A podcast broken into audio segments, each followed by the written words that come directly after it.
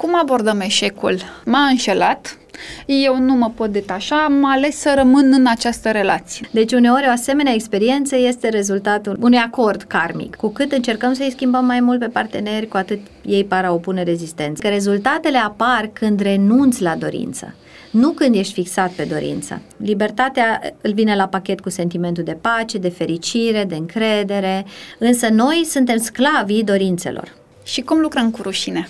Rușinea, ca orice alt sentiment, se poate elibera. Putem să ne eliberăm. Și de aia iubesc și predau teta, de aia iubesc și predau sedona, pentru că amândouă sunt tehnici de eliberare. Astrolov cu Lavinia Badea Un podcast Zunivers Dragilor, bun găsit! Azi simt că e momentul să vă împărtășesc una dintre plăcerile mele nevinovate. Până în ora 8 dimineață, eu am băut deja vreo două cafele. Prima este pentru plăcerea sufletului meu, pentru plăcerea gustului și o savurez în timp ce, evident, scriu postările pentru voi. A doua o beau în timpul primei consultații și mereu spun interlocutorului că, ce să vezi, te-am așteptat cu o cafea.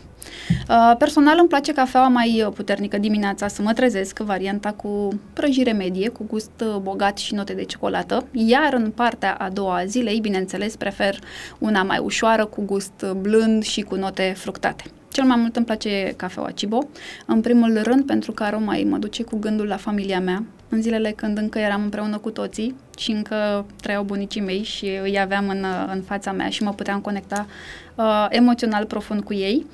Uh, și ca atare, atunci când beau cafea, în general îmi aduc aminte de partea asta m- mm, sufletească, nu neapărat că mi-aduc aminte, pur și simplu trăiesc, de aceea simt nevoia ca dimineața, prima cafea a zilei, să o beau în liniște și în pace. Și pentru că știți că iubesc poveștile, de fiecare dată când pregătesc un podcast, îi încurajez pe invitații mei să fie relaxați, să se simtă ca și cum ne-am găsit la o cafea pentru a povesti din experiența noastră. Așa că azi încep uh, această ediție alături de Andreea Filip, psiholog. Savrăm o cafea bună și stăm la povești.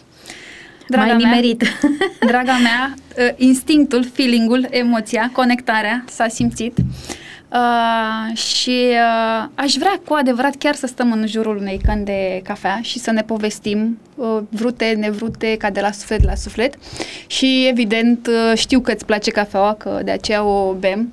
Uh, zimi, uh, zim ce faci, cum ești, cum, uh, cum te simți.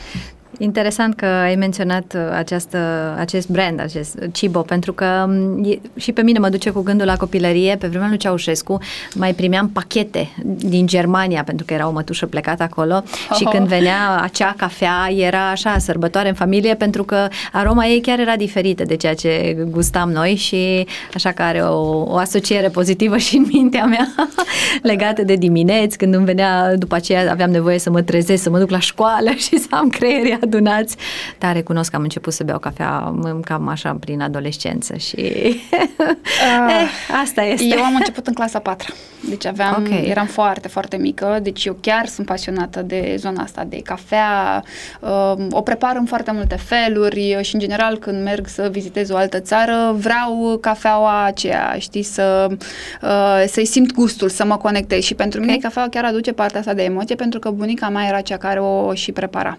Oh, ce drăguț! Da. și chiar m-am emoționat când am amintit, când am amintit de, de ei, pentru că eu asta am trăit, știi? Și uh, e, na, modul meu de poate ale și cinsti memoria, păstrându-i ca spirite vii încă în viața mea, pentru că ei fizic nu mai sunt. Da, așa e. Așa e. Dar ne bucurăm de orice amintire Sigur. și ne construim viața și în jurul a ceea ce am uh, primit de la ei. Da. Ne, ne punem la povești și construim povești frumoase. Mie îmi place ideea asta foarte mult de poveste. Eu așa am și intitulez uh, horoscopul zilei. La mine se numește povestea zilei. Horoscopul săptămânii e povestea săptămânii, pentru că de fapt totul este o poveste și fiecare și-a o anumită informație. Da. Și Așa e și, și eu am uh, ajuns la această înțelegere a faptului că viața în sine este o poveste. Diferența este că există oameni care iau în serios această poveste și uh, o trăiesc sau în primul rând o creează și apoi o trăiesc într-un mod foarte dramatic, alții fiind conștienți că ei sunt autorul, uh, creează un narativ pozitiv și trăiesc niște vieți faine, împlinite, relaxate. Mm, sunt practic două feluri de a trăi viața, conștient de faptul că este o poveste pe care ți-o creezi și apoi o o trăiești ca un actor care joacă rolul respectiv sau varianta în care uh, practic se preiei uh, elemente de poveste de la unul și de la celălalt, le incorporezi, dar nici nu dai seama că trăiești de fapt prin poveștile altora. Și aici vorbim despre, de fapt, tot acest, tot acest bagaj acumulat de-a lungul vieții acesteia, dar uneori poate din vieți anterioare, poate din alte dimensiuni, în care încă ne identificăm, să zicem, acum cu un rol de comandant dintr-o altă viață și atunci uh, ne prefacem sau ne simțim îndreptățiți să comandăm, să dăm directive, să alții să execute rolurile pe care noi le asignăm și ne întrebăm, dar de ce ei nu fac ceea ce le spunem noi și mai ales în familie sau uneori, deși suntem subalterni, ne comportăm ca, să, ca și cum suntem șefi. Deci sunt povești de viață pe care le luăm, le luăm cu noi, le ducem dintr-un domeniu în celălalt, de multe ori nu se potrivesc, sunt exact. ca nu ca în perete. Exact. Și am, uh, mi-am dedicat și eu o mare parte din viață încercând să-mi înțeleg povestea aceasta, încercând să mă dezidentific de ea și apoi să creez o nouă poveste. Era un autor, scuze acum, dar chiar mi-am amintit de Don, Don Miguel Ruiz, el zicea că prima oară trăim ca într-un vis, până când ne dăm seama că este un vis, și apoi uh, începem să scriem un vis așa cum ni-l dorim noi. Uh, mie îmi place foarte mult uh, ideea aceasta că um, atât timp cât uh, trăiești conștient, îți poți asuma responsabilitatea unor decizii sau îți asumi deciziile și devii responsabil. Cât timp trăiești la nivelul acesta de a împrumuta pattern mama, bunica, străbunica, proful, elevul, colegul, o să spui așa a fost soarta și cumva nu-ți mai asumi, nu-ți mai iei partea și de responsabilitate și uh, e fix ceea ce spui și tu, deci cumva și eu sunt, rezonez foarte mult cu, cu ideea asta. Și că tot am pornit de la povești, de la cafea și de la voie bună cum ai ajuns în zona asta spirituală? Că știu că tu nu ai pornit pe drumul ăsta.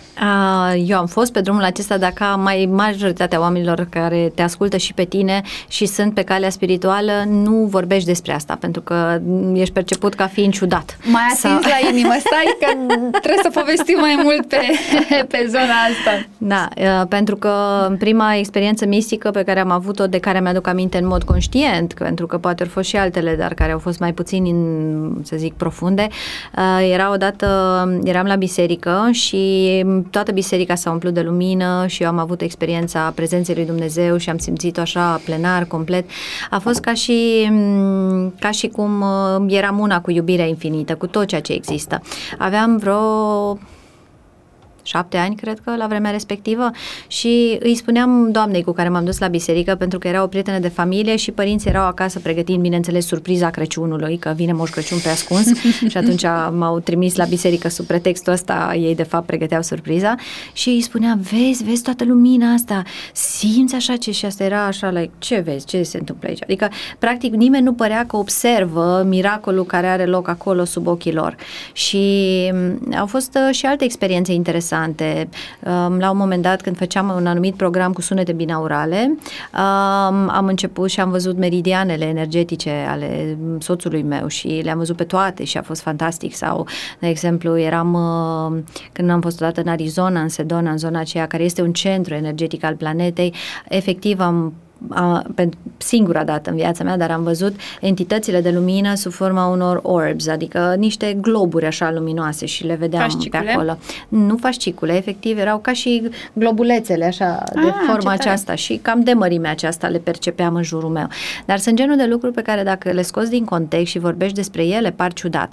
Pe de altă parte, sunt genul de experiențe pe care dacă îți dai voie să le împărtășești și alții care au avut experiențe paranormale sau extrasenzoriale, uh, încep să se simtă sănătoși și ok și nu sunt de băgat la ospiciu. Chiar da. Pentru că dacă spui m- mm, cuiva care are o versiune mai limitată a, a, a lumii și a ceea ce este în ea și a ceea ce este posibil, uh, te poate judeca sau cataloga.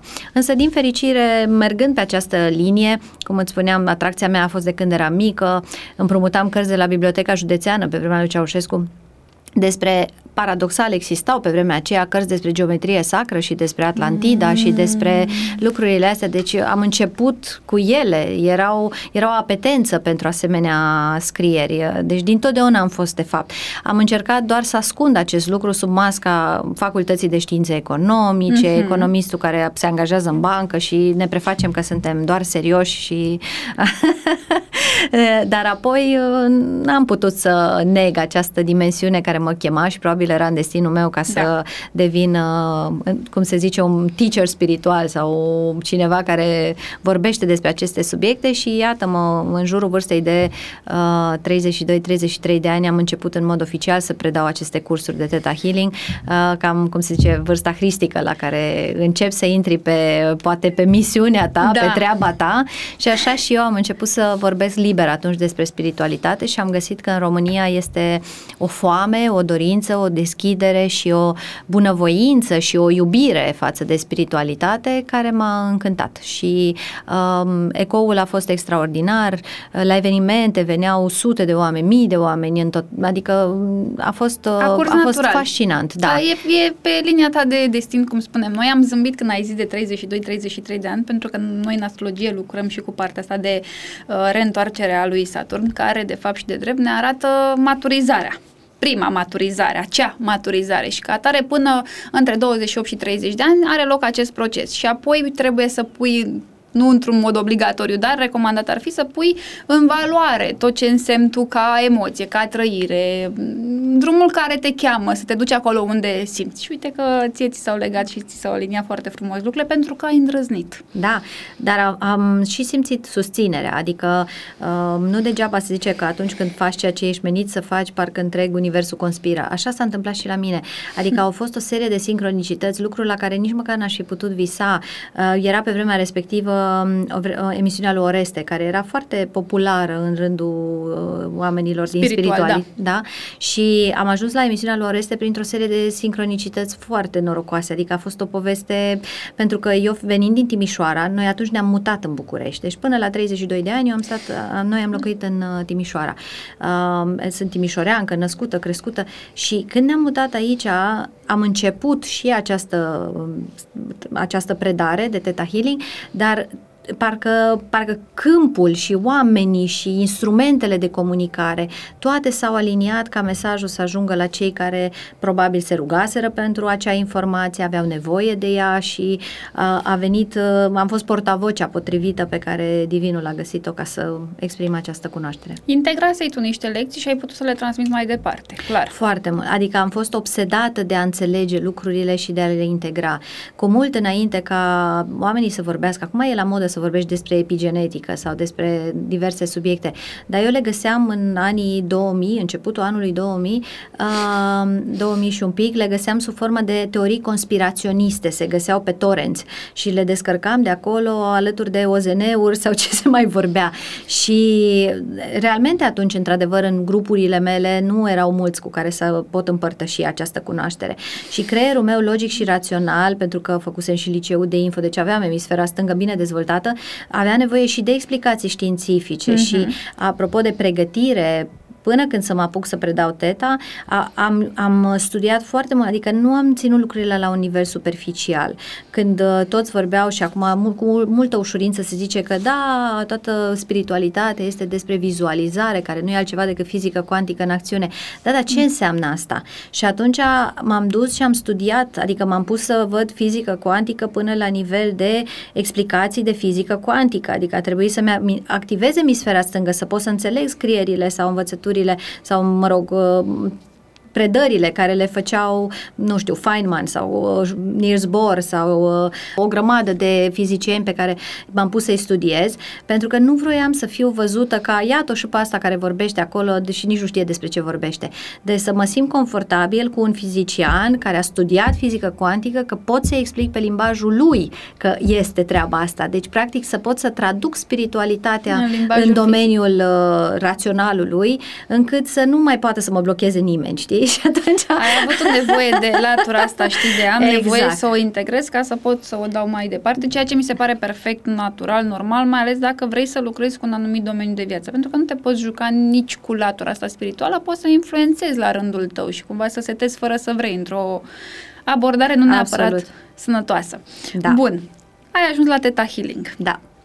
Pentru cine nu știe, nu cred că sunt oameni care nu știu, dar ce înseamnă Theta Healing? Cum, cum lucrăm cu partea de Theta Healing? Ce presupune o ședință? Dacă ne poți spune câteva idei. Nu vorbim foarte, foarte mult, dar câteva idei, te rog.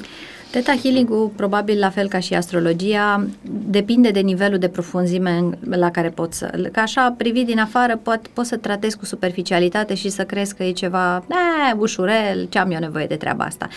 Uh, În profunzime, privind această tehnică, ea, printr-o meditație ghidată, bine, după aceea autoghidată, că înveți tu să faci meditația, reușești să intri în subconștientul tău, dar în cele mai adânci cotloane și în cele mai ascunse, încât acele conținuturi care sunt reprimate acolo să fie scoase la evidență pentru a fi înțelese. Adică de ce am avut nevoie să păstrez acea amintire? De ce am avut nevoie să rămân ancorată în acel eveniment, în, acel, în acea emoție, în, acel, în acea relație? Și a, pentru că orice păstrăm în subconștientul nostru sau reprimăm este ceva ce n-am reușit să gestionăm cum trebuie la momentul respectiv.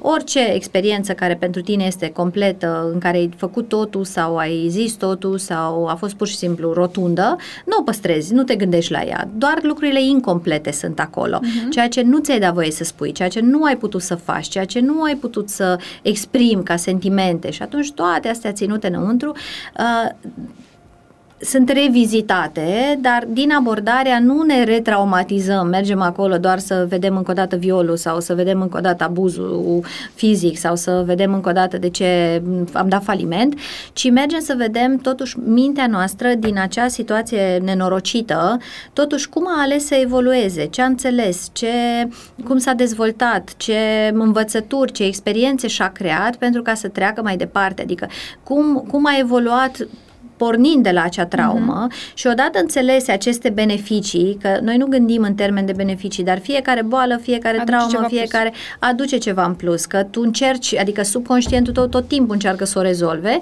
înțelegând care sunt beneficiile, subconștientul trebuie informat că este suficient, că ai învățat destul, că uite, uite ce bogăție ți-a dat acel eveniment. Și nu te mai duce Și mecanismul nu mai acela ai de nevoie. coping. Exact. Și este suficient și poți să lași acea amintire pentru că, uite, tot ce ai avut de învățat, ai învățat și este destul.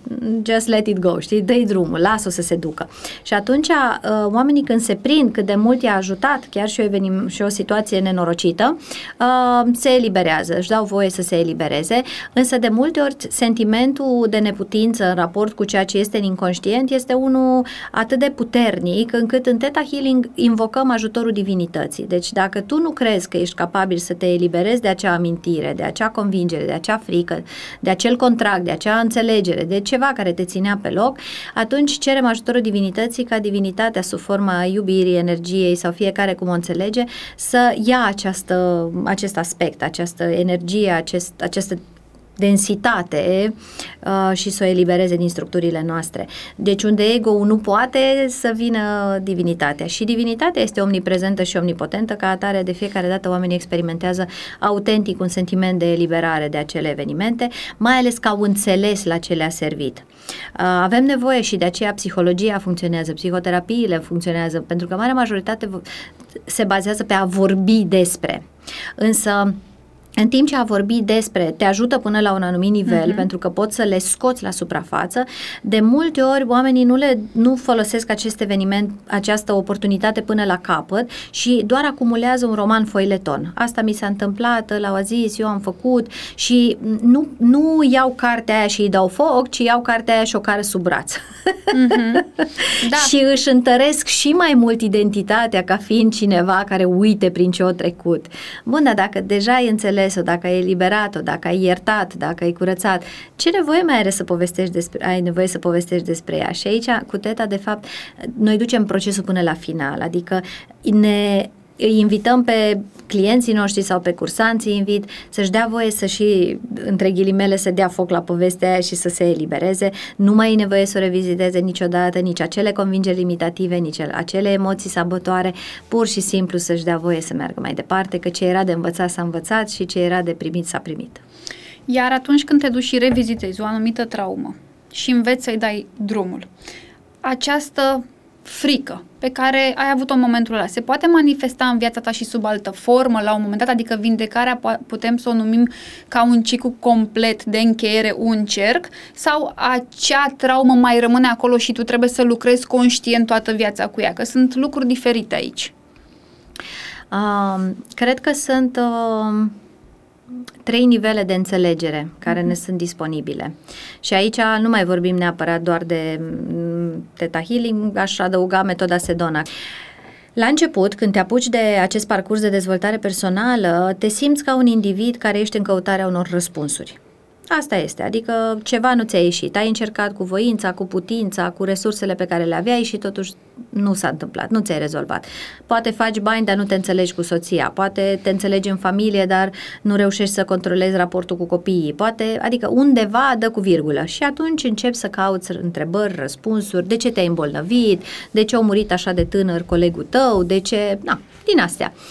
Și în prima etapă, toți suntem ca și cum am fi uh, niște indivizi care căutăm răspunsuri din postura de individ. Adică sunt un eu care încearcă să-și rezolve problema. Uh-huh. Și în acest demers încep să ai din ce în ce mai mare încredere în tine, încep să descoperi din ce în ce mai multe instrumente și îți dai seama că poți să lucrezi cu tine, cu mintea ta, cu emoțiile tale, deci devii încrezător în propria capacitate de a te regla emoțional, de a gestiona orice iese din inconștientul tău, deci îți dobândește o putere din ce în ce mai mare în raport cu tine, dar cu tinele din interior. A doua etapă prin care trece oricine care este pe calea spirituală începe să dea de meditații sau de tehnici care îl invită să fie în postura de observator. Da, dacă tu nu ești emoția ta, da, dacă tu nu ești gândurile tale, ci ești acel ceva sau acel, între ghilimele, cineva care are capacitatea de a le observa deci apare în ecuație un eu observator, care este impersonal, care nu este atașat sau legat de nimic din conținuturi. Este un eu care pot să mă uit. Mă uit la corpul meu și dacă îl doare și dacă e în extaz, mă uit la emoțiile mele și observ că simt frică sau simt furie, dar îmi dau seama că există posibilitatea de a mă separa un pic, adică să pot să observ ca și cum aș fi dintr-o postură neutră. Da? Uh-huh. Și a, aceasta este a doua postură în, în dezvoltare, când începi să-ți dai seama că există acest eu observator și atunci nu mai sunt identificat cu poveștile mele, ci încep să văd poveștile mele și încep să mă uit la ele cum, ca și la un puzzle și atunci cu atât mai ușor îmi este să nu mă mai identific, adică las și trauma asta și povestea asta și apare genul acela de înțelepciune ca și bătrânul pe prispă care zice o căzut guvernul, ce nasol? E, poate că da, poate că nu, știi? Adică e un non-atașament care apare în momentul în care îți dai seama că binele și rău e relativ, că uneori ceea ce pare rău e bine, ceea ce pare bine e rău și încep să observ poveștile ca doar niște povești și fluxurile doar ca niște fluxuri. Dar nu aici e totul. Pentru că în acel moment încă te identifici cu un eu, un eu care observă, dar care pare totuși că este un eu individual. Și atunci întrebarea este, da, dacă acest eu e doar un cuvânt. Da, dacă eu e un cuvânt ca și șosete sau sarmale și de fapt nu există un eu ca și, e doar un cuvânt, nu înseamnă nimic. Și atunci șocul de, sau trecerea este în paradigma în care tu, de fapt, acest eu pe care tu ai crezut că e un eu individ care are o poveste, care pe care o trăiește și de care este atașat. Dar dacă ai fi, cum e desenul din spatele tău, euul acesta doar apare ca un eu, dar el de fapt sunt niște puncte de vedere ale divinului în univers. Dar dacă suntem doar niște ochi, o pereche de ochi, una, una dintre multiplele locuri din care divinitatea, în omniprezența sa, se uită către restul creației, știi? Și ca în a șaptea zi, Dumnezeu se uită și zice, mm, bine, adică din, prin ochii ăștia, când mă uit, mă uit la restul și zic, ok, sunt de acord. Sau mă uit la restul și apoi îmi dau seama că, uite, poate că acolo să mai corectăm asta, să mai aducem acolo, mai punem o floare, dar dacă ești de fapt parte din creator care se uită la întreaga creație și da, dacă de fapt atât eu ca și creator, cât și actul de a observa, cât și ceea ce observ, nu suntem decât una singură. Și da, dacă de fapt este omniprezența care se exprimă prin toate formele, prin tot ceea ce este. Știi? Și atunci deja ești în a treia postură în care uh, nu mai ești un individ separat, ci trăiești sentimentul de conectare cu tot ceea ce există și acolo deja uh, îți dai seama că povestea aceasta este doar un act al creației care a fost și care este, cum să zic, o joacă temporară, adică uh, o cum etapă. zic, exact, cum zic uh, asiaticii, până, filozofiile asiatice, înainte de iluminare tai lemne și care apă, după iluminare tai lemne și care apă. Nimic nu se schimbă în ceea ce apare, dar se schimbă felul în care sau cine te vezi tu pe interior că ești. Schimb perspectiva și ajungi în acceptare. Exact, mai mult decât atât. Accept, e în, ești doar, doar mm-hmm. ești. Adică singurul lucru care se poate spune la momentul ăla este că doar ești. E, e foarte aproape de sintagma pe care o folosește Jung când zice de, despre persona. Mm-hmm. Adică poți să vezi de aceea că ansamblul acesta corp-minte este doar o persoană care își continuă pro- Uh, să zic așa, potențialitățile și probabilitățile karmice, dar fără ca să mai existe un atașament sau vreo aversiune, indiferent ce se întâmplă cu ansamblul corp-minte. Iar fiecare dintre noi suntem undeva pe parcursul acesta al uh, cunoașterii de sine și sinele ăsta doar că își schimbă pos- poziția din care observă lucrurile, știi? E un sine cu S mic, limitat, uh, mic, prost și cu bube în cap, este un sine care observă pe ăsta mic, prost și cu bube în cap sau este ăsta atot cuprinzător care își dă seama că este conține și el este și acest mic prost și cu bube în cap, dar este și tot universul. Și nu mhm. este să devii o țără dus cu pluta și să ți se pară că tu ești Dumnezeu și să începi să fii bun de ospiciu, ci este o stare mistică, o stare de unitate pe care marea majoritate probabil a oamenilor și din audiența ta și cei care sunt pe cale spirituală, uneori am simțit-o. Am simțit-o că suntem una cu Dumnezeu, că suntem una cu Universul, că suntem una cu iubirea și în starea aia nu simțeai separare, adică Adică puteai să iubești și un criminal, puteai să iubești și cimentul, puteai să iubești și stelele, pentru că erai iubire, erai pur și simplu o iubire nelimitată. Ok, iar uh, foarte frumoasă uh, explicația ta, mă rog, și eu o vedeam la fel, poate aș fi povestit-o altfel.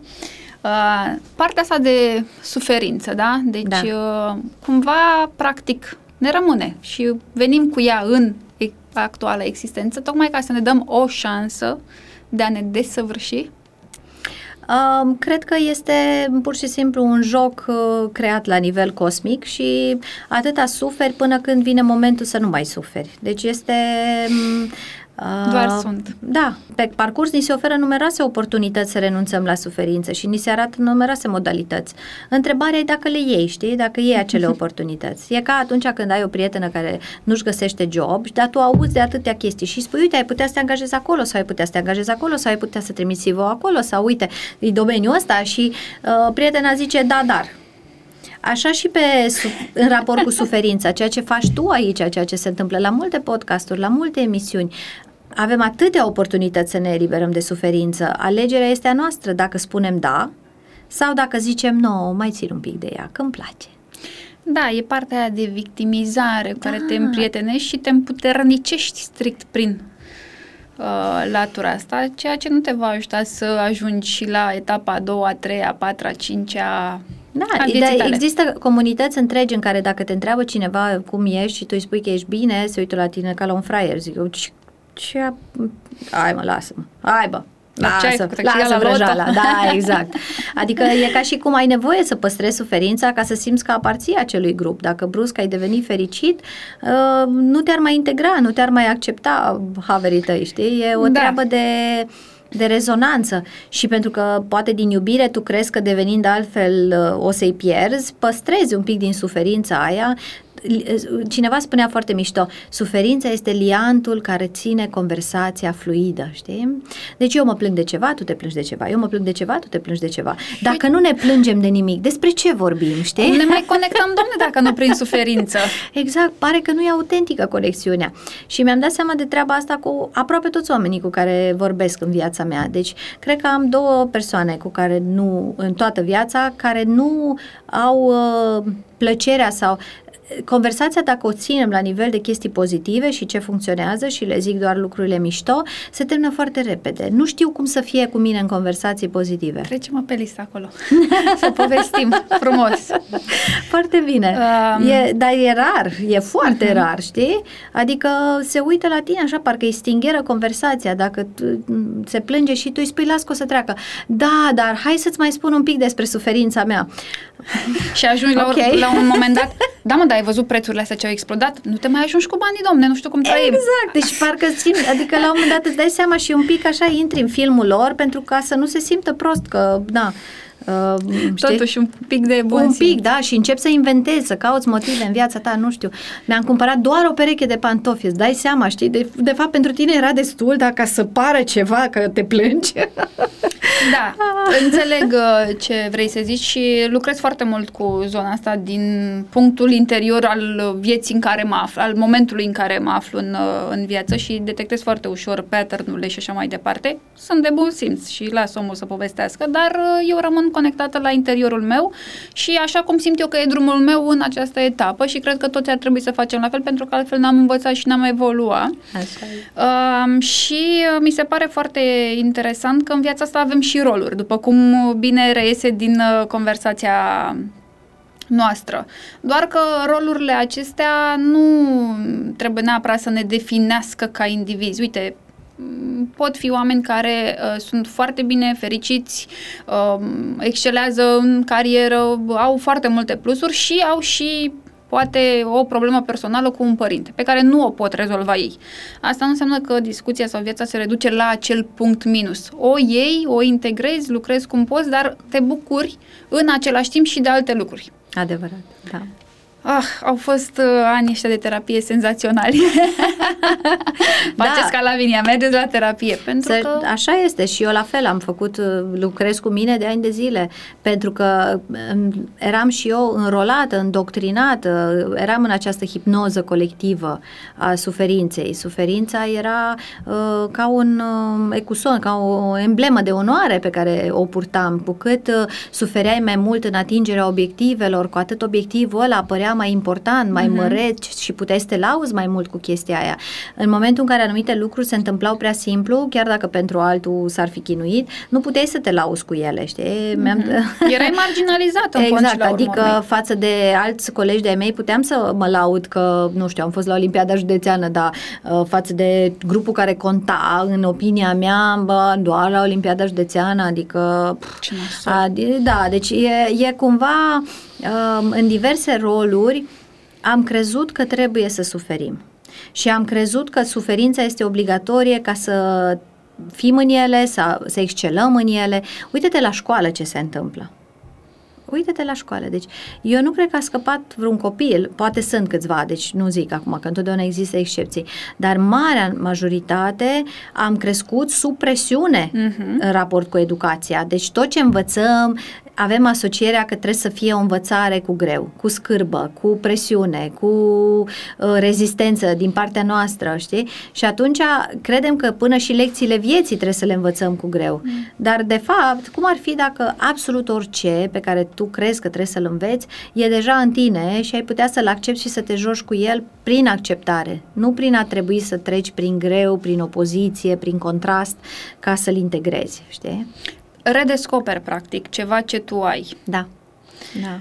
Uh, Dacă tu ai o minte matematică, nu știu dacă devine neapărat mâine filozof. poți să te dezvolți în sensul ăsta, dar skill-ul acela matematic îți rămâne. Uite, eu mereu am povestit și simt și am spus așa, nu am învățat astrologia, am redescoperit-o, o știam, vine natural, e ceva, e, nu știu, e ceva ce nu pot explica neapărat în cuvinte, dar simt că e acolo și ca atare a venit, în, mă rog, într-un sens dintre ăsta foarte, foarte lin. Deci ca atare ne învârtim în jurul ideii de suferință, tocmai ca să nu ne facem cercul acela complet, ca noi să ne și autosabotăm, să ne victimizăm. Și să aparținem mai ales. Și Asta Da, nevoia asta de a aparține cumva nu ne putem nea, nu ne e ușor să o lăsăm deoparte, pentru că avem nevoie să simțim că aparținem cumva grupurilor, știi? Da.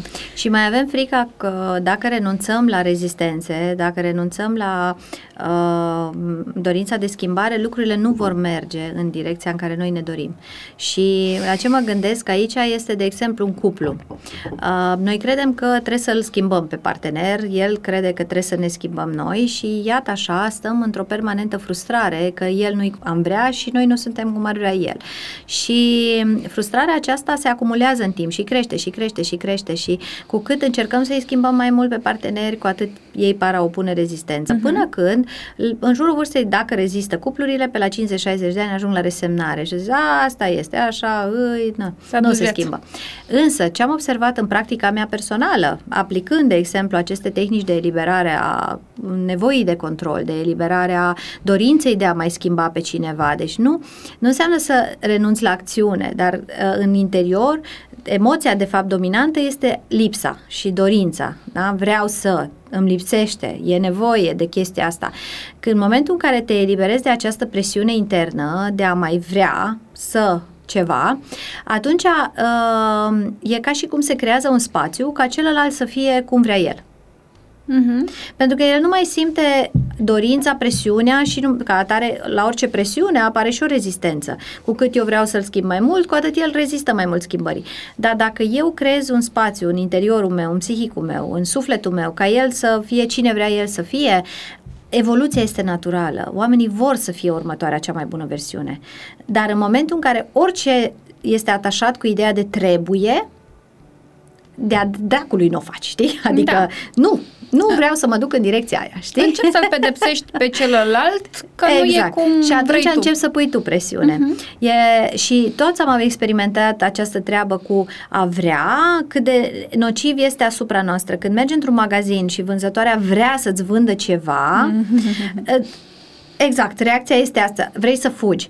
Și în momentul în care intri într-un magazin și ți se oferă posibilitatea să te uiți în liniște, dacă sunt și eu pe aici, dacă aveți nevoie de ceva, parcă ai, poți să respiri și, într-adevăr, poți să alegi dacă vrei sau nu o anumită opțiune și vei alege ceea ce e mai bine pentru tine.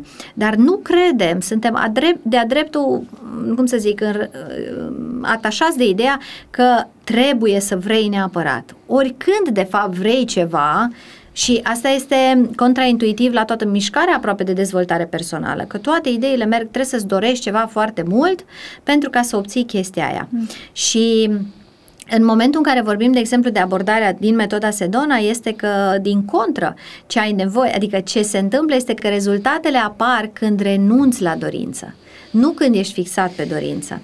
Când ești în a vrea, câți nu vrem să slăbim și nu reușim. Pentru că în momentul în care vrei să slăbești, apare în interior ca un trebuie și subconștientul tău zice, da, trebuie, na, hai că-ți arăt eu că nu. Uh-huh. deci orice trebuie generează rezistență. Spune-i copilului că trebuie să-și facă ordine în cameră. No way. Deci în momentul ăla deja 200 de ziduri de apărare s-au ridicat și cu cât tu încerci să-l faci mai mult să facă ceva ce trebuie, cu atât el rezistă. Dacă tu îți propui ție ceva, uite, trebuie, de mâine trebuie să mă trezesc dimineața. Mă, parcă dacă și dacă erai o persoană matinală, nu te mai trezești cu plăcere, parcă oricând. Și atunci, pentru că rezistența creează, de fapt, persistență, oriunde în viața noastră vrem, de fapt, să obținem altceva, trebuie să evaluăm și să vedem care sunt aceste trebuie, aceste dorințe, unde, unde e, ne- e tensiunea aceasta a, a poftirii, a râvnei, a râvni la ceva uh-huh. și eliberând aceste emoții, de fapt, se face o curățare interioară pentru ca atunci să poți să fii cu ceea ce este, în primul rând, apropo de cuvântul tău cheie, acceptare, și când ești în acceptare, vei alege în liber binele tău. Ce crezi că se află sub dorința aceasta puternică de a-ți dori să-ți schimbi partenerul? E o lipsă de acceptare sau de valorizare a propriei persoane? E o frică de abandon? Ce crezi? Care e emoția care stă sub, acest, sub această dorință de a-l schimba pe celălalt? Se zice că sunt uh, patru nevoi principale, sau cel puțin în metoda Sedona ne, ne, ne uităm la ele ca fiind rădăcinile tuturor problemelor. Da? Și una este dorința de control. De fapt, vrem să-l controlăm ca să execute ce vrem noi, când vrem noi, cum vrem noi, numai că ăștia nu execută, știi? Adică pare că au și un liber arbitru și uneori îl și folosesc. Și atunci ne ecranează dorința noastră de a controla. Noi am vrea universul să fie într-un anumit fel și ăștia nu stau în universul ăla după cum vrem noi, da? da. A doua dorință este tot timpul am vrea să fim aprobați, să fie de acord cu ce spunem noi. Orice idee, cât de proastă, cât de bună, am vrea să fim aprobați. Urâm dezaprobarea, pentru că ego vrea să fie aprobat în mod constant. Da? Cum îndrăznește Gigel să zică ceva, știi, vreau să mă duc cu fetele, iară te duci cu fetele, mă dezaprobi, oh my god, știi, deci calcă în străchi. Panică. Panică. A treia dorință este dorința de siguranță. Dorința de siguranță este atunci când, de fapt, tu nu te simți în siguranță cu partenerul tău și de multe ori, uneori poate pentru că s-a uitat după altă gagică, alte ori pentru că pare că situația lui financiară nu mai este așa de stabilă, alte ori pentru că uh, ți frică că stând prea mult la lucru nu o să te ajute cu copiii, deci când nu-ți oferă siguranța pe care tu de fapt o, ți-o dorești, atunci din nou vrei să schimbi lucrurile. Da? Și evident că degeaba să zicem că el lucrează 20, 10 ore pe zi la lucru. Um, tu nu te simți în siguranță pentru că nu simți că se implică destul cu copiii sau dacă se implică cu copiii și stă acasă, dar nu te simți sigur financiar. Deci este un întreg joc al nevoii de siguranță financiară. Iar al treilea, al patrulea capitol ar fi dorința de unitate, adică noi de multe ori ca să simțim o relație împlinită vrem să ne contopim cu persoana iubită, am vrea să ne pierdem în relația aia, am vrea să fim una cu ea, atât în actul intimității cât și în actul uh, comunicării, știi, să fie, practic, să fie o extensie a noastră, să să fie ca un flux continuu acolo mm-hmm. și, bineînțeles, și că Gigel nu se corespunde și nu e un flux și vine furios acasă sau e trist și nu mai avem flux. și atunci, ce se întâmplă este că aceste patru dorințe mai au și opusul lor. Uneori, de fapt, vrem exact inversul, vrem să fim controlați. Cum vrem să fim controlați în relații? Păi vrem să fim controlați atunci când preferăm ca ei să ia decizia. Hai, ia tu decizia, spune tu unde să mergem sau spune tu ce să facem cu banii. Sunt roluri sau dimensiuni în care vrem să abdicăm controlul și atunci vrem să fie ei în control. Și culmea că uneori nu vor să-și asume controlul, dar nu știu unde să mergem, spune tu. Deci și când vrei să renunți, să fii controlat, tot nu execută comenzile astea. Dar nu se poate mai. Exact. Uneori vrei să nu te aprobe. Adică de ce? Pentru că tu vrei să ai lângă tine cineva cu personalitate și atunci vrei să te dezaprobe, vrei să fie cineva his own self, da? Uh-huh. Deci, așa. După care, când vine vorba de siguranță, îți, place, îți plac provocările și nu vrei întotdeauna să te simți în siguranță. Uneori ai vrea să te simți challenge să-i arăți de fapt că, ok, dacă tu nu te-ai descurcat, las că mă descurc eu și îți arăt eu. eu. Exact. Iar a patra, da, vreau să fiu contopită cu tine, dar în același timp vreau să mă și, să am și spațiul meu. Și uite așa ne batem singuri cap în cap. Vreau să, mă, să te controlez, dar vreau să fiu și controlat de tine. Vreau să mă aprob, dar vreau să mă și dezaprob. Vreau să mă simt în siguranță, dar vreau să fiu și provocată să mă simt în nesiguranță, vreau să fiu și una cu tine, dar vreau să mă separ de tine și pentru că avem aceste intenții conflictuale de fapt în sinea noastră, nu avem cum să nu le proiectăm și să le aducem în relații, pentru că ele se manifestă. Și problema nu este cu niciuna dintre ele. Deci, paradoxal este că noi nu trebuie să lucrăm nici pe siguranță, nici pe control, nici pe aprobare, nici pe uh, unitate sau separare. Singurul lucru, dacă reușim, călcâiul lui Ahile este dorința. Dacă reușești să eliberezi sentimentul de dorință, Pur și simplu vei vedea că în mod natural există lucruri care sunt în control și care nu sunt în control și sunt ok să fie și așa și așa. Uh, observ că ești aprobat de ei și dezaprobat și cumva repet cuvântul pe care l-ai tot subliniat și tu, apare acceptarea. Când dispare dorința, apare acceptarea. Și acceptarea este calea către seninătate. Toți oamenii care au ajuns la acceptare, au ajuns la seninătate, ghiși ce mai au. Și asta nu ne dăm seama că este de fapt, nu știu cum să zic, uh, premiul Nobel pentru viață, este sentimentul de libertate. De fapt, a te simți liber tot timpul, fie că ești cu copiii la job sau în raport cu orice aspect al vieții tale, când te simți și ești, adică te simți pe interior un om liber, Asta este, de fapt, jackpotul. Libertatea îl vine la pachet cu sentimentul de pace, de fericire, de încredere, de orice. Însă noi suntem sclavii dorințelor. În loc să fim liberi, suntem sclavii dorințelor noastre și noi credem că trebuie să ne supunem acestor dorințe ca și cum ne-am supune unui împărat. Mm-hmm. Și pe lângă aceste dorințe care sunt rădăcina tuturor relelor, ele de fapt arată la suprafață ca și a fi sclavul copiilor tăi, să faci totul pentru copiii tăi, sclavul partenerului, sclavul jobului, sclavul banilor, sclavul timpului. Deci, practic, realitatea diurnă este că ne simțim sclavii tuturor aspectelor din viața noastră, sclavul corpului. De ce apare, uh, uite, de exemplu, în creierul cuiva partea asta de negativ, tot pe fondul acestor traume, frici, dureri. Negativul este doar o altă fațadă a pozitivului. Cineva care, de exemplu, se droghează, el nu se droghează ca să sufere. El se droghează pentru binele pe care îl aduce de fapt. În acele 5 minute de hai, el experimentează o stare de fericire pe care altfel nu știe cum să-și o atingă. Deci, drogul este doar mijlocul prin care el obține fericirea. Că toți suntem, de fapt, în căutarea fericirii, doar că o obținem pe diferite căi. Și atunci suferința este doar pentru că am ales ceva care afectează celelalte domenii. Da? Și este o lipsă de discernământ, de fapt, temporară, pentru că ai doar una dintre părțile ecuației, ții cont de ea și ignori celelalte. Dar la oamenii aceștia, probabil, care ajung la comportamente destructive, dorința este exacerbată. Deci mm-hmm. este o dorință care e egal cu disperare. Este o, cu adrenalină. Da, dar este o disperare după beneficiu pe care ei îl obțin din mm-hmm. droguri, din condus, din, da, și cu cât dorința e mai mare, cu atât disponibilitatea de a, alege, de a face alegeri proaste este mai mare. Uh-huh. Pentru că oamenii care sunt disperați după bani fac orice pentru bani. Oamenii care își doresc mai puțin bani sunt mult mai selectivi și mai înțelepți în alegerile lor. Deci revin la ideea dacă reușești să devii maestru și să te eliberezi de dorințe, dorința de siguranță, de control, de aprobare, de... astea sunt de fapt cheile pe care noi marjăm și în metoda Sedona. Sunt clapele de la pian prin care ego-ul ne controlează întreaga existență. Uh-huh. E astea mențin structura, de fapt, a ego-ului. Uh-huh. Bun. Uh, dacă nu creierul ne asigură supraviețuirea, atunci ce ne asigură supraviețuirea? În primul rând, supraviețuirea ne este garantată, pentru că putem vorbi despre asta la nivelul acestei emisiuni, pentru că suntem una cu Dumnezeu. Dumnezeu a fost, este și va fi dintotdeauna.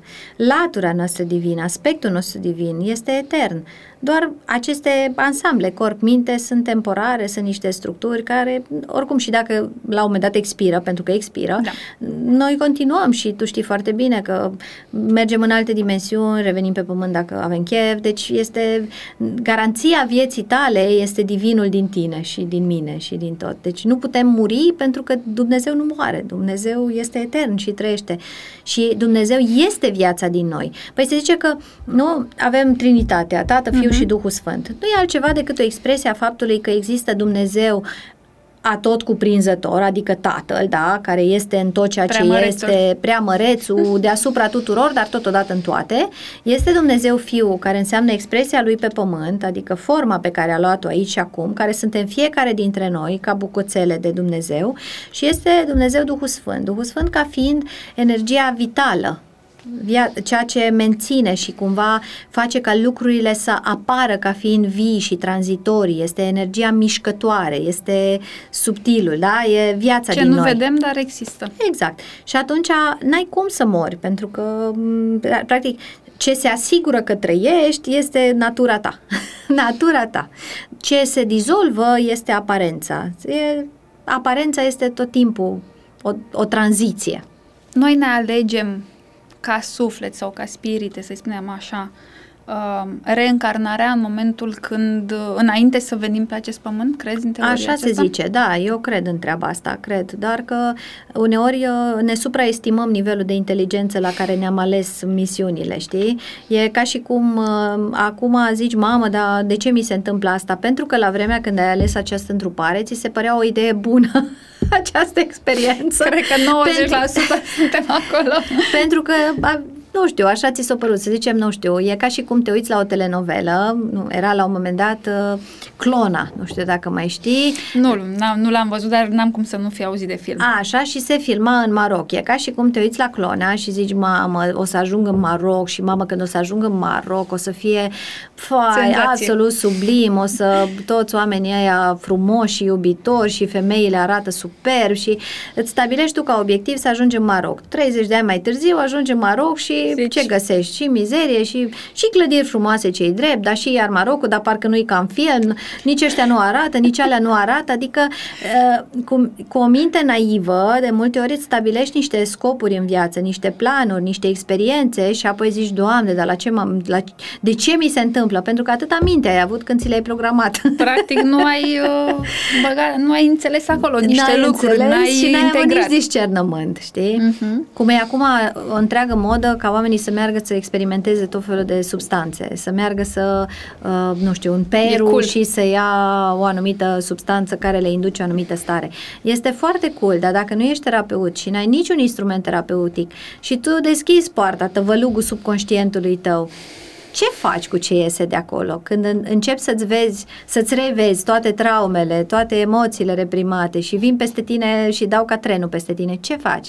Deci este un nivel de inconștiență în alegerea unor experiențe care apoi dau cu tine de pământ, știi? Și mai rău fac. Și mai rău fac temporar. Deci eu recomand ca m, oricând cineva alege niște tehnici experimentale, înainte de aia să aleagă și niște cursuri de terapie ca să știe ce să facă cu el însuși dacă nu o să aibă un terapeut la îndemână.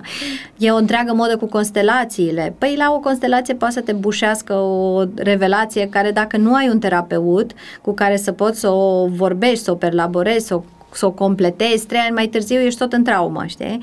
Deci trebuie să fii deschis să te cunoști, dar trebuie să fii deschis să ai și oameni care să te sprijine, să poți să vindeci și să integrezi uh, ceea ce vezi în procesul de a te căuta. Dar tu crezi în metoda aceasta de constelații? Cred. Orice intenție, practic, nu va ajunge la maturitate dacă nu dobândesc niște instrumente ca să pot să lucrez cu aceste frâne care apar din interiorul meu, pe care le pot observa chiar și de unul singur. Sau, să zicem, mă simt bine vizualizându-mă că stau în fața unui public. Dar când vine vorba să trec la acțiune, observ atunci pașii. Da, da, eu nu știu cum să ajung la oameni, uh, cum ajunge informația sau cum stabilesc eu la, în ce sală mă duc sau, și atunci îmi dau seama că am o rezistență de fapt la a vorbi pentru săli sau îmi dau seama că am o rezistență la a fi persoană publică încât oamenii să audă de mine să poată să vină la un eveniment la care să vorbesc.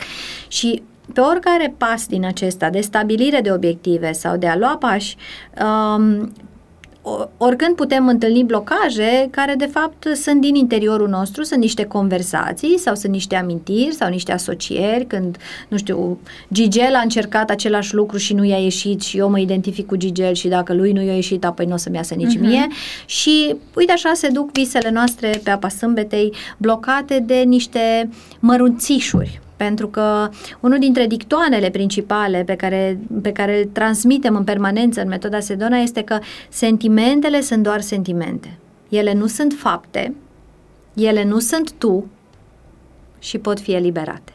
Mhm. Dar noi trăim, apropo de sclavie, sub sclavia gândurilor și sentimentelor. Dacă gândul meu de dimineață zice astăzi n-am chef să mă duc la sală, eu îl iau în serios și nu mă duc la sală, pentru că așa mi-a zis un gând, știi? Dar pe de altă parte suntem și foarte selectivi, că același gând dacă îmi zice 10 minute mai târziu, hai să mâncăm o înghețată, uh, mergem să mâncăm o înghețată. Deci este foarte ciudată selecția noastră, ce gânduri amplificăm, cor- cărora le dăm putere și uh, Um, dar ideea este că putem să ne eliberăm. Și de aia iubesc și predau Teta, de aia iubesc și predau Sedona, pentru că amândouă sunt tehnici de eliberare. Nu mă interesează ce ai nevoie să înveți, că îți vei dobândi toată cunoașterea de care ai nevoie.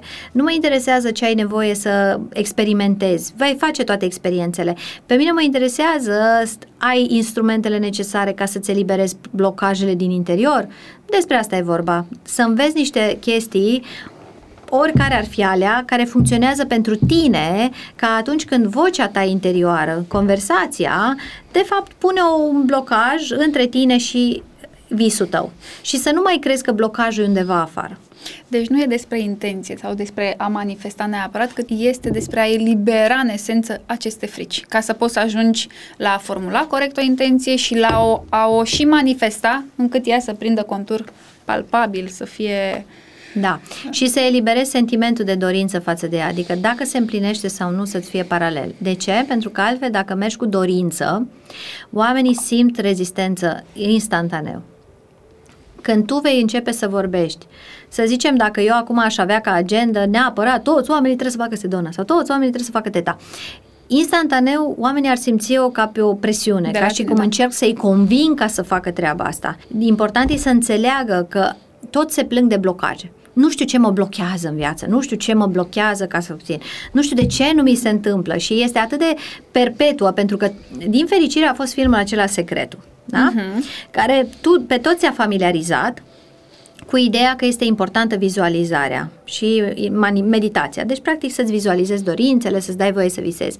Ei bine, marea majoritate n-au uit, nu s-a uitat că doamna Rhonda Byrne, care a făcut secretul, uh-huh. o mai scos o carte acum și se numește The Greatest Secret. De fapt, The Greatest Secret, cel mai mare secret, este eliberarea. Deci tot ea vine să ne zică că, da, da, soro, frate, fă tu vizualizări, dar apoi ia uită-te în tine ce trebuie să eliberezi din tine. Și este o carte pe care a scos-o, care este disponibilă și tradusă în limba română, The Great, cel mai mare secret, în care a adunat uh, citate și scurte practici din toate culturile și religiile în care ți se zice la ce trebuie să renunți, la ce trebuie să eliberezi din interiorul tău pentru ca visele tale să devină realitate. Ea este un fan și al letting go-ului așa cum îl explică David Hawkins și al letting go-ului așa cum îl explică metoda Sedona. Ea nu știe Teta Healing, dar nu-i nimic, că acolo spun eu că și acolo se face. Uh-huh. Deci ce a înțeles ea și oamenii au înțeles de-a lungul timpului și Isus spunea, dă mie toate judecățile. Noi ce zicem, lasă, am înțeles că să ți le dăm ție, dar mai ținem și niște judecăți pentru noi. Ce zic budiștii? Zic, trebuie să renunți la toate atașamentele și la toate... Păi, atașamentul ce înseamnă? Înseamnă dorința de a păstra ceva.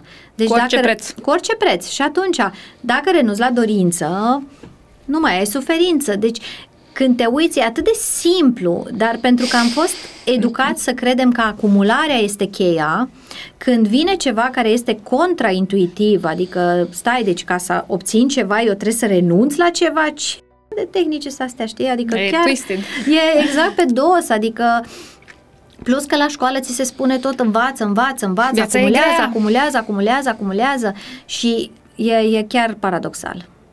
Da, mai dar ca să ajungi să înveți să renunți la partea asta de dorință și așa mai departe, e un proces uh, interior uh, profund, adică traversezi niște etape și uh, cred cu adevărat în ideea asta de eliberare, pentru că și eu am lucrat cu partea mea de atașamente, am și vorbit puțin mai devreme, dar este un proces, adică e, e intens, e profund, dar este, fix cum am zis, revelator. Da, așa e. Da. Cum abordăm eșecul? Um, cum lucrăm cu el ca să-l transformăm într-o resursă? Și uite, îți dau un caz pe care îl întâlnesc în consultațiile mele des. M-a înșelat, eu nu mă pot detașa, am ales să rămân în această relație. Nici nu mai sunt fericită, nici nu îl fac fericit, nici nu sunt împlinită, nici nu ar avea cum un, un singur om într-o relație cum putem lucra cu latura sau, sau, mă rog, tot la atașamente revenim și rămânem acolo din cauza asta, dar cum lucrăm cu eșecul, așa cum îl percepem noi în momentul la ca eșec, să putem să-l transformăm în ceva mai măreț? Um, aș avea, să zic așa, o parte de răspuns referitor la percepția aceasta a eșecului și aș avea o parte de răspuns referitoare la ce se poate face concret ca să mm-hmm. poată să se elibereze din acel atașament. Și um, percepția a, a, asupra acestui eveniment ca un eșec nu prea poți să o schimbi, cred că, dacă nu te uiți la ea din perspectivă karmică. Adică dacă ai putea să faci o regresie în vieți anterioare și ai văzut că tu de fapt ai fost uh, dama de companie a întregului uh, comitat în Batalionul 1500, 5. da, exact, și Gigel era de fapt uh, soțul fidel care te aștepta acasă, acum e un fel de payback time, ca să vezi cum se simte când ești înșelat, ne stabilim că în viața asta ce mi-ai făcut tu îți fac eu. Nu chiar cu tot batalionul sau nu chiar cu tot comitatul, dar uh, ca să vezi că nu e frumos și pe viitor hai să ne înțelegem că nu mai facem din astea. Deci uneori o asemenea experiență este rezultatul unei, uh, unei, unui acord karmic. Uh, alte ori este rezultatul unor uh, împerecheri, să zic așa, de suflete tinere și naive. Adică sufletele tinere sunt mai pasionale, sunt mai, uh, nu gândesc așa de mult și acolo practic acționează în virtutea instinctului. Atunci apar toate geloziile, pasiunile, nebuniile și de multe ori e ca la copii, știi, trebuie să-i lași să treacă prin experiențele astea, că altfel nu le vine mintea la cap, nici la la care înșeală, nici la asta care e înșelat, da? Pentru că asta este, e parte din evoluție. Pe de altă parte, poate să fie situația repetării unor modele de familie, asta am și auzit că ai mai discutat cu o altă invitată, în momentul în care în familie era natural ca mama mm-hmm. sau mhm. tata să înșele, pare tiparul natural. Îți vei alege un partener cu care să repeți acel model pentru ca să încerci să-l depășești și să poți să ierți și să înțelegi și să-ți dai seama că nu e neapărat natural și nu e obligatoriu să fie așa. Da?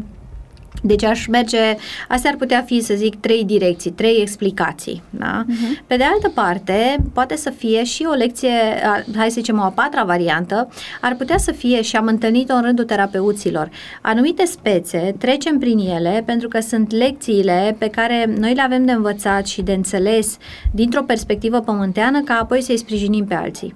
Să zicem că poate să fie și suflete avansate, dar trecând prin asta vor lucra apoi ca terapeuți cu multe femei femei care trec prin speța asta. Și dacă n-ar avea experiența pe pământ temporară, n-ar avea empatie suficientă.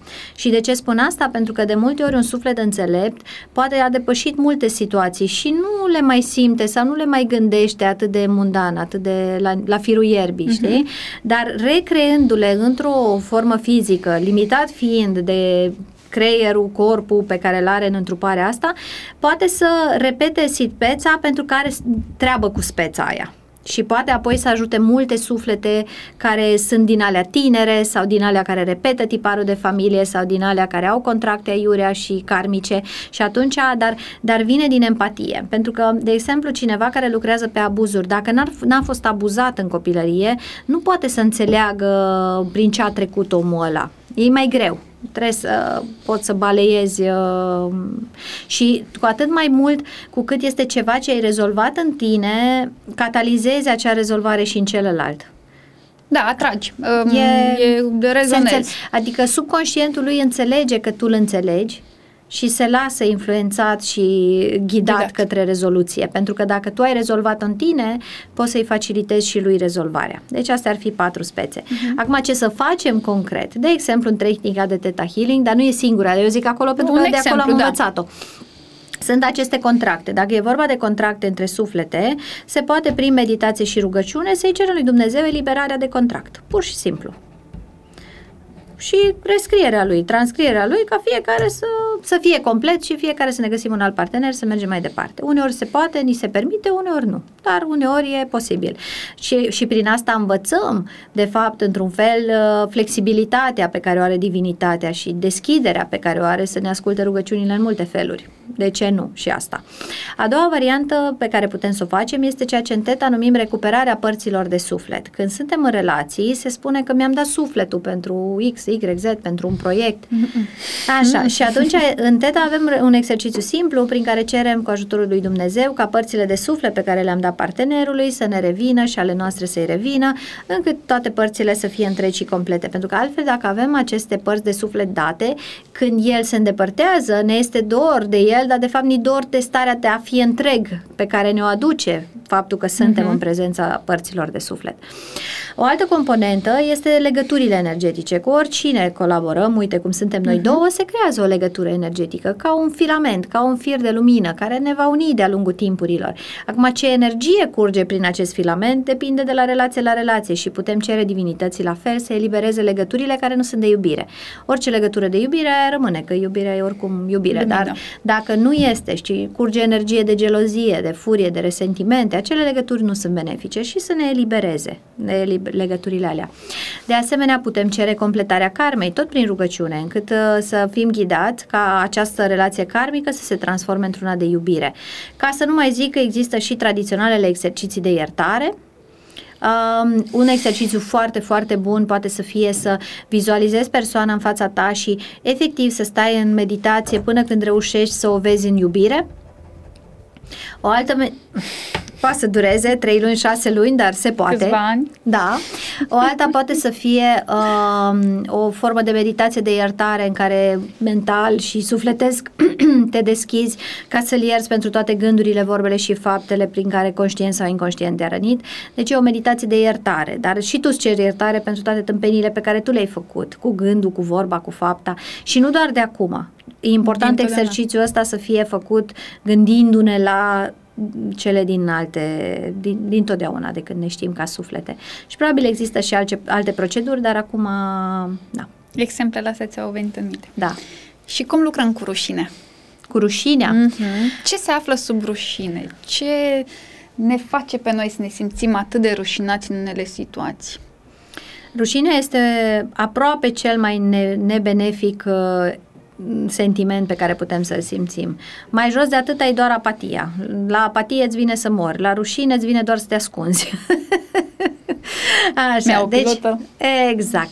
Și rușinea, din păcate, este un sentiment uman învățat, adică am fost antrenați, noi mai mult decât alte țări cred că japonezii nici măcar n-au cuvântul ăsta în vocabular. Nu există. În cultura lor nu se folosește acest procedeu în educarea copiilor și nici în relații. Ca atare ei nu știu ce e asta. Adică nu vorbim despre asta pentru că nu știm ce e asta, pentru că nu avem cuvânt pentru asta.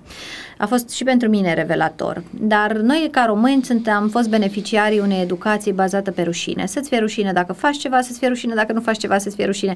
Ca și copil, la început ești și confuz, nici nu știi cum se simte. Ce să fac dacă mi-e rușine? Adică Eu și cum mă poziționez. Exact, și cum, cum, cum se simte treaba asta? Adică dacă îmi spui să-ți fie rușine, te uiți așa pe, pe chipul unor copii care încă nu, nu s-au uh, antrenat pe rușine și nu știu cum să reacționeze. Adică ce trebuie să simt, ce trebuie să gândesc, cum e aia, nu au reper. Uh, așa că cei care știm deja cum e cu rușinea pentru că ne-am antrenat bine, de fapt cred că am putea să o descompunem în elemente și să ne dăm seama în primul rând că rușinea este o conversație, adică să-ți fie rușine, că zice cine, adică de unde? Și să-ți dai seama că conversația e preluată de undeva. Cine ți-a zis? Care e vocea aia din capul tău care zice să-ți fie rușine? Și o să găsim de cele mai multe ori cineva, pe cineva apropiat. Bunic, Mama, tata, bunică. bunica, bunicul, cineva, da? Sau alți oameni, dar care la rândul lor au avut o mamă, o tată, un tată, cineva care le-a inoculat acea uh-huh. idee, da? Și apoi putem să ne recondiționăm un pic, să ne uităm, ok, dar hai să vedem, există persoane care fac asta sau care au asta sau care și care totuși sunt ok, sunt respectabili, sunt admirabili, adică m-aș uita la, nu știu, să zicem să-ți fie rușine că ai fusta așa de scurtă. Dar hai să vedem, există oameni respectabili care poartă fusta scurtă și îți dai seama că da, mă, uite, există și profesori universitari, există și artiști care, pe care îi respect, există și uh, scriitori, adică nu este o funcție de mamă, dacă porți fustă scurtă brusc înseamnă că ești uh, nu știu ce fel, știi? Uh-huh. Deci poți așa mecanic vorbind să-ți găsești alte repere. Însă rușinea de cele mai multe ori este un sentiment din acela în care îți vine să te bagi într-un colț și să nu mai fii văzut de nimeni. Aduce la sine dorința de retragere din lume, să nu te vadă, să nu te audă. Bine, chiar nici se spunea, treci un colț și stai acolo să te gândești la ce ai făcut sau să stai pe nuci sau te miri tu ce... Da, da, da, erau metode... Erau metode ca să da. te antreneze și fizic pentru rușine. Însă rușinea, ca orice alt sentiment, se poate elibera și, um, în primul rând, trebuie să nu fugi de rușine, adică să-i permiți să fie. Cum ar fi, în loc să mai fugi de ea și să vrei să faci ceva cu ea, să-i dai voie să o primești.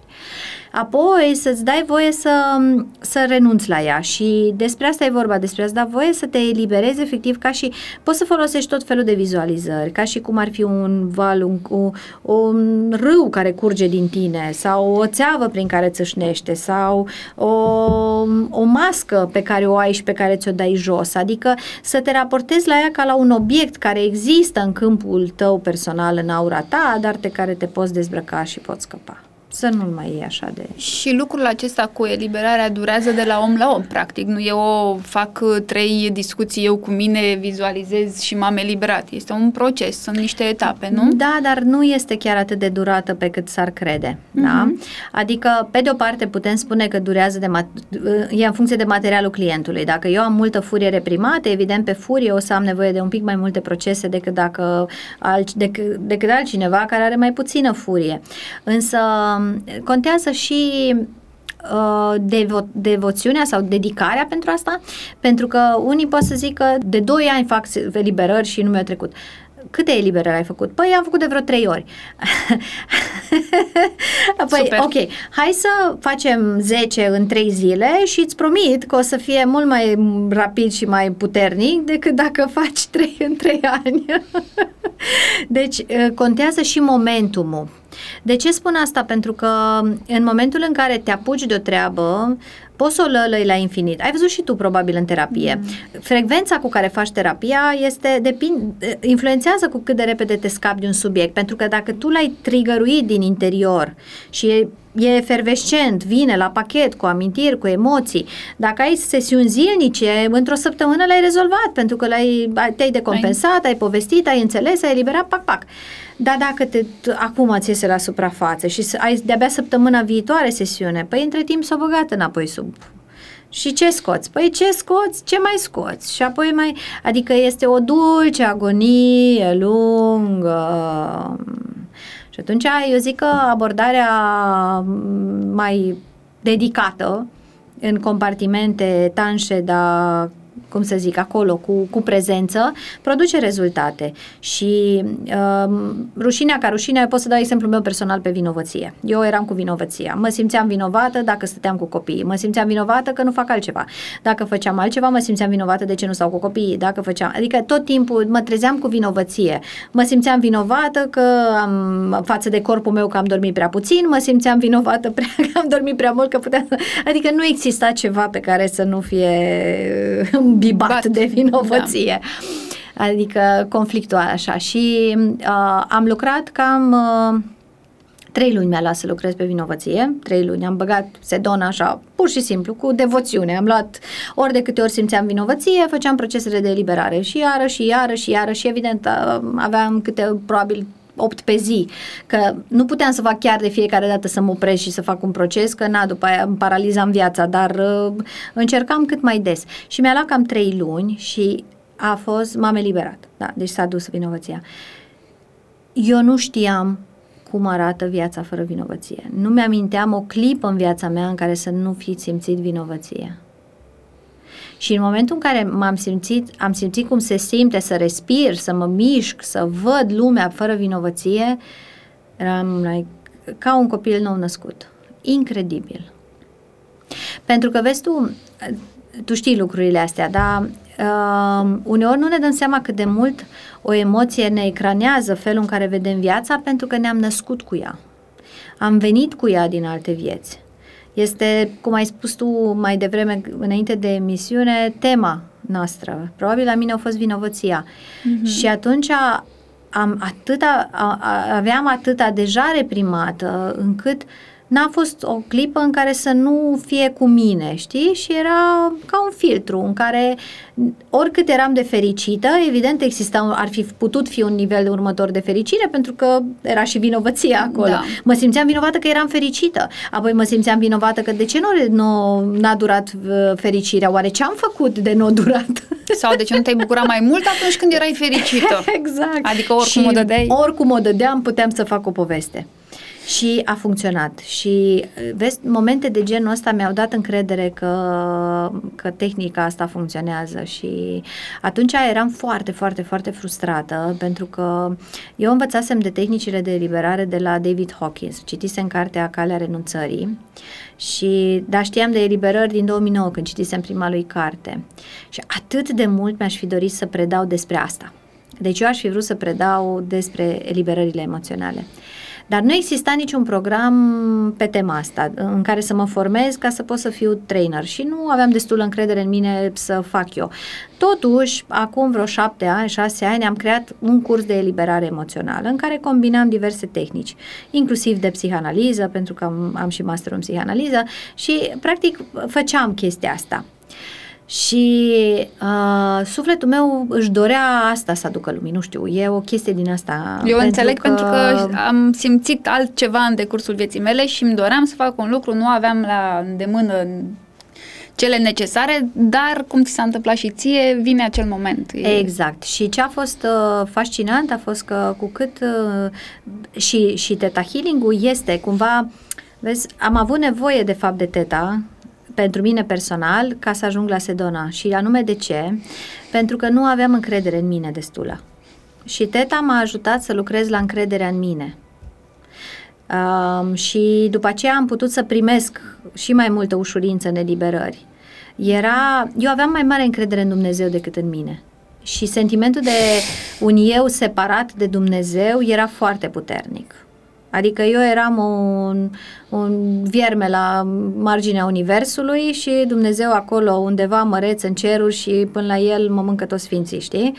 Și atunci, dar aveam o puternică spirituală, adică credeam în Dumnezeu și mă simțeam foarte conectată cu Dumnezeu, doar că undeva acolo afară sau ceva de genul, eram ca și copilul la disperat după mama, așa eram și eu disperată după a mă simți una cu Dumnezeu. Și teta mi-a adus asta, mi-a adus, mi l-a adus pe Dumnezeu aproape, atât de aproape încât să-l simt în mine și să-l văd în mine și în tot ce există în jurul meu. Uh, dar apoi, în momentul în care s-a făcut colapsul ăsta, uh, mi-am dat seama că în continuare, a, a te, adică cheia este eliberarea eliberarea de a te crede mic și prost și cu bube în cap și uitat și abandonat și deci inclusiv eliberarea emoțională m-a, mi-a permis mai mult să mă conectez, adică să regăsesc treaba asta. Și uite așa cum a vrut viața, am ajuns și chiar astăzi uh, îți împărtășeam cu bucurie că este ziua în care am primit uh, nominarea oficială de a fi primul și singurul cel care poate să predea metoda Sedona în România, ceea ce este pentru mine așa, nu știu, s-au aliniat toate astrele. Felicitări! și astăzi la tine în emisiune declarăm deci oficial această treabă asta. Ok, eu te aștept cu mare drag, mi face mare plăcere. Uh, și da, uite, vezi ce sincronistic că s-au aliniat toate ca să... Nu există întâmplător, nu există coincidență, există să se alinieze când e da. cel mai înalt moment pentru fiecare, că așa cum ai spus, nu aș fi ajuns să am încredere în mine fără teta, nu aș fi ajuns să practic sedona, acum și eu am avut alt parcurs. Trebuia Așa să fac e. și lucrul X și Y și Z ca să ajung. Știi, întrebarea aia, uh, care e menirea mea? Da, exact. Păi menirea e să experimentezi, să faci cât mai multe, să-ți dai singur seama, să simți în interiorul tău, nu? O să vină nimeni să spună asta e menirea ta, da, poți să primești o ghidare, ai niște skill ai niște lucruri frumoase, vezi dacă poți să clădești ceva pe baza lor, da, poate o să te trezești la 33 de ani ca și mine, că nu neapărat ce am practicat eu în decursul vieții a fost uh, wow, a fost wow atât cât a fost. Acum wow e, uite ceea ce fac uh, în momentul de față. Și așa mai departe. Și probabil peste alți ani o să mi se pară că e wow ceea ce voi face atunci, că poate nu o să fac astrologie la infinit, dar cu siguranță vom îmbina și eu și tu și toți ceea ce am acumulat în decursul vieții. Așa e, da. Bun, vreau să te mai întreb ceva. Când avem așa momente foarte dificile în viață, știi, zicem că măi, mă doare sufletul și simți durerea Da. În corpul fizic. Da. Bănuiesc că na. Am avut-o și eu, sigur. Nu erai cine ești dacă n-ai fi trăit și latura asta. Evident că și eu, că n-aș putea să vorbesc fără să fi înțeles uh, niște lecții despre viața asta. De ce ajungem noi să ne punem în postura asta, să suferim atât de mult sau să ne dăm voie să fim atât de low încât efectiv să ne doară corpul fizic de durere sufletească? Pentru că mulți nu ne punem întrebări despre viață și sensul ei și nu ajungem pe calea spirituală și a regăsirii de sine dacă nu ne doare corpul, știi? Deci Pur un și trigger? simplu. Da, eu cred că da. Adică observ cât de mulți vin și la cursurile mele din cauza asta, ca o boală, efectiv. Au- Din cauza bolilor sau din cauza morților. Adică unii deja atât îți de bolnav că mor și atunci cei apropiați încep să-și pună întrebări, știi? Ce ar fi putut să facă să-i ajute sau îs- sunt copiilor și nu vor să ajungă ca și părinții pentru că au de o vârstă și încep să aibă simptome și deci practic uh, cumva asociem viața cu corpul fizic uh-huh. și simțim frica de moarte în momentul în care apare o amenințare la adresa corpului fizic și atunci începem să ne punem probleme despre ce o fi după moarte. Și atunci începem, de fapt, să ne întrebăm de astea spirituale. Dar uh, cred că asta e. Și mai e o chestie, uneori um, e ca un cumul. Mm, Când e suferința mică, nu o băgăm în seamă. Doar când ajunge la o anumită cantitate, știi? De, și depinde de la om la om cât poate să ducă. Unii sunt mai sensibili, dar unii sunt mai uh, grei, așa, și atunci...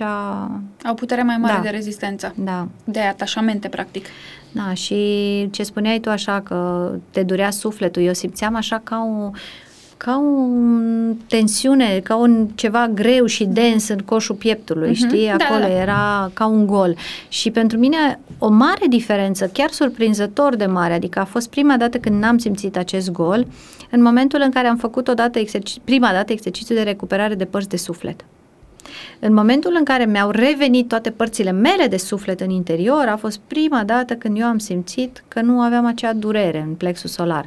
Și mă gândeam așa sistemic cât de, cine știe, în câte locuri, timpuri mi-ai fi lăsat eu părțile de suflet, de mă simțeam așa ruptă în bucăți și separată și împrăștiată uh-huh. și, și atunci când m-am readunat, Uh, ceva s-a umplut în mine, adică un gol, o senzație și am a fost o, o mirare care și o bucurie în același timp.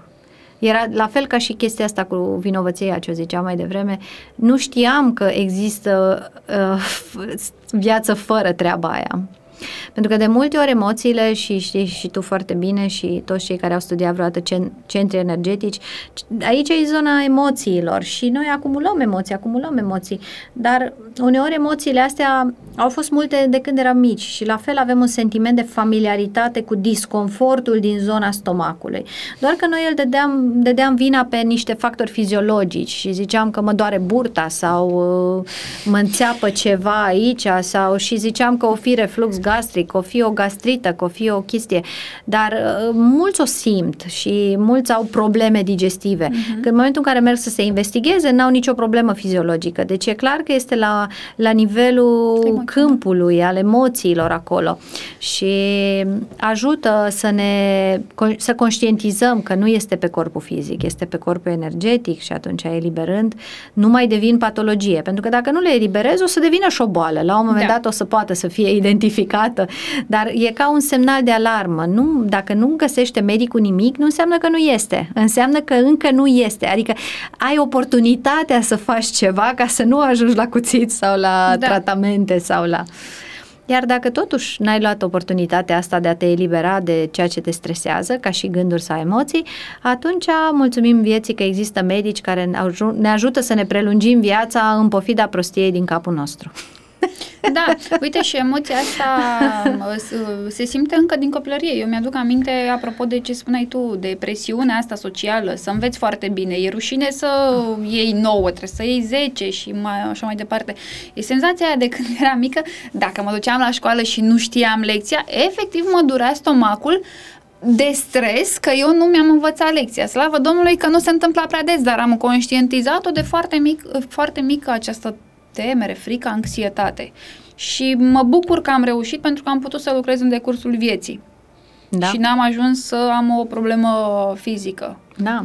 Și uneori, dacă ești o persoană intuitivă, sensibilă, nici măcar nu sunt emoțiile tale, să zicem că poate tu erai o elevă de 10 și n-ai fi avut de ce să ai emoții, dar simțeai frica și panica co- colegilor da, tăi care erau acolo energetic. și atunci o simțeai ca și cum era a ta și ca și copil, dacă nu ai avut niște părinți care să îți facă această distinție, că nu tot ce simți sunt trăirile tale, ci pot fi ale celor din jur pe care tu să le preiei sau să te identifici cu ele, credeai că sunt chiar ale tale și na. Sau de multe era. ori ceea ce trăim noi uh, și experimentăm prin relații nu sunt neapărat temerile, fricile noastre. Pot fi ale mamei, ale bunicii, trebuie să înțelegi, măi, dar nu este frica mea, este a lui exact. X.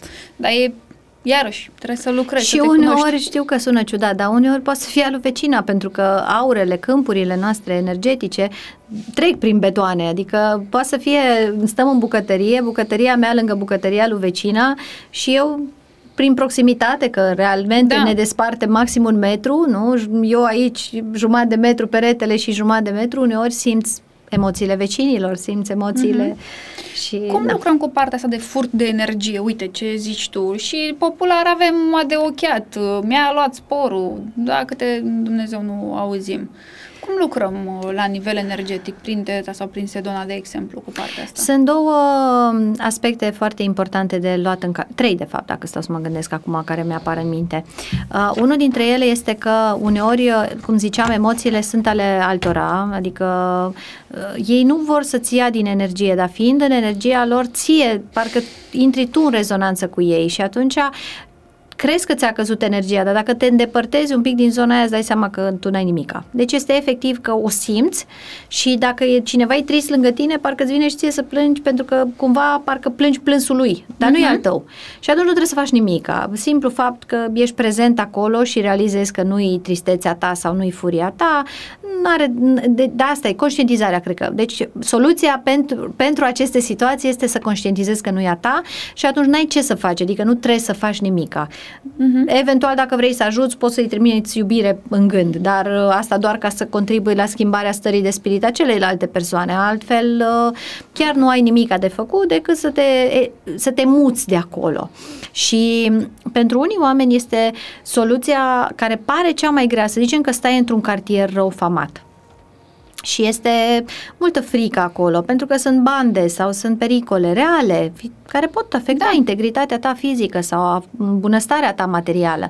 A te muta de acolo, oricât pare de greu, este cea mai sănătoasă soluție. Chiar dacă te muți într-un alt cartier și trebuie să faci naveta mai mult sau trebuie să... E, nu ai cum să nu te fie afectat de câmpul în care locuiești. E important să fii conștient de influența pe care câmpul o are și pentru că dacă stai prea mult, începi să crezi că și tu ești așa. Uh-huh. Efectiv, crezi că e, ți-e frică, deși frica este o emoție specifică acelei zone, nu a ta ca individ. Tu nu ești fricos, dar după 10 ani de stat într-un cartier în care e câmpul, crezi că tu ești fricos și începi să te identifici și apoi ești fricos. A doua categorie este aceea în care suntem atât de conectați cu cineva încât la nivel inconștient, și repet, inconștient, o parte din noi vrea să le dea energie și atunci ei, între ghilimele, iau din energia noastră, dar noi de fapt le dăm, pentru că ei, uh, pentru că vrem să le fie bine și atunci e ca și cum sufletul nostru le dă sufletelor lor. Mintea noastră nu e de acord, că mintea conștientizează că ceva nașpa ți se întâmplă, în sensul că scade ceva din puterea ta. Dar uh, din nou, dacă conștientizezi că ți se scurge energia, ce poți să faci este, acum mă și gândesc, nu, n-am făcut niciodată tehnica asta, dar ce aș face dacă ar fi să joc jocul ăsta, ar fi să-mi imaginez că îmi deschid țeava așa, ca și cum mă conectez cu Dumnezeu, ca să toarne suficient de multă energie prin mine către persoana aia, încât să pot să păstrez echilibru, dar și să dau cât ea are nevoie. Deci cred că asta aș face, m-aș deschide ca să... Primești oferi, primești exact, oferi. Exact, în loc să, practic, să mă limitez la a fi frustrat că mi-ia din energie, energie să dau seama că sunt instrumentul pe care Dumnezeu până la urmă l-a trimis acolo, pentru că n-avea de la altcineva de la cine să ia. Plus că abundența e infinită, nu? Exact. Doar că dacă noi credem că e despre noi, doar atunci ne închidem și, într-adevăr, percepem sau simțim ca și cum ia de la tine, știi, îți ia mm-hmm. din mhm. ograda ta. Um, iar a treia variantă, în TETA avem uh, niște tehnici în care eliberezi legătura cu persoana respectivă, efectiv trimiți în lumină legăturile energetice prin care ți se scurge energia. Dar dacă, eu cred că um, dacă putem să ajutăm, mai bine aș aborda varianta 2. 2. Iar uneori ar mai fi a patra variantă, ce se întâmplă este că intră, ne întâlnim cu o persoană și ea este furioasă. Dar ea, nu, de fapt, triggerul e furia care avem și noi, pe care o avem și noi reprimată. Și atunci nu e destul, adică nu ea neapărat ne-a coborât vibrația, vibrația, ci ea practic ne-a deschis capacul și ce experimentăm este propria noastră furie pe care o decompensăm la momentul acela. Și ca atare poți și să ca eliberezi, atare poți să o eliberezi, exact. Pentru că ne-am atras și ne-am conectat prin prisma acestei exact. Uh, furii care e comună. Altfel, dar e, exact. e un trigger. Exact. Am putea să mai vorbim ore întregi, cred că am vorbit aproape două ore. Mulțumesc că ai venit, mulțumim Îți... pentru informații. Îți mulțumesc eu pentru această conversație atât de uh, multilaterală, atât de multidimensională.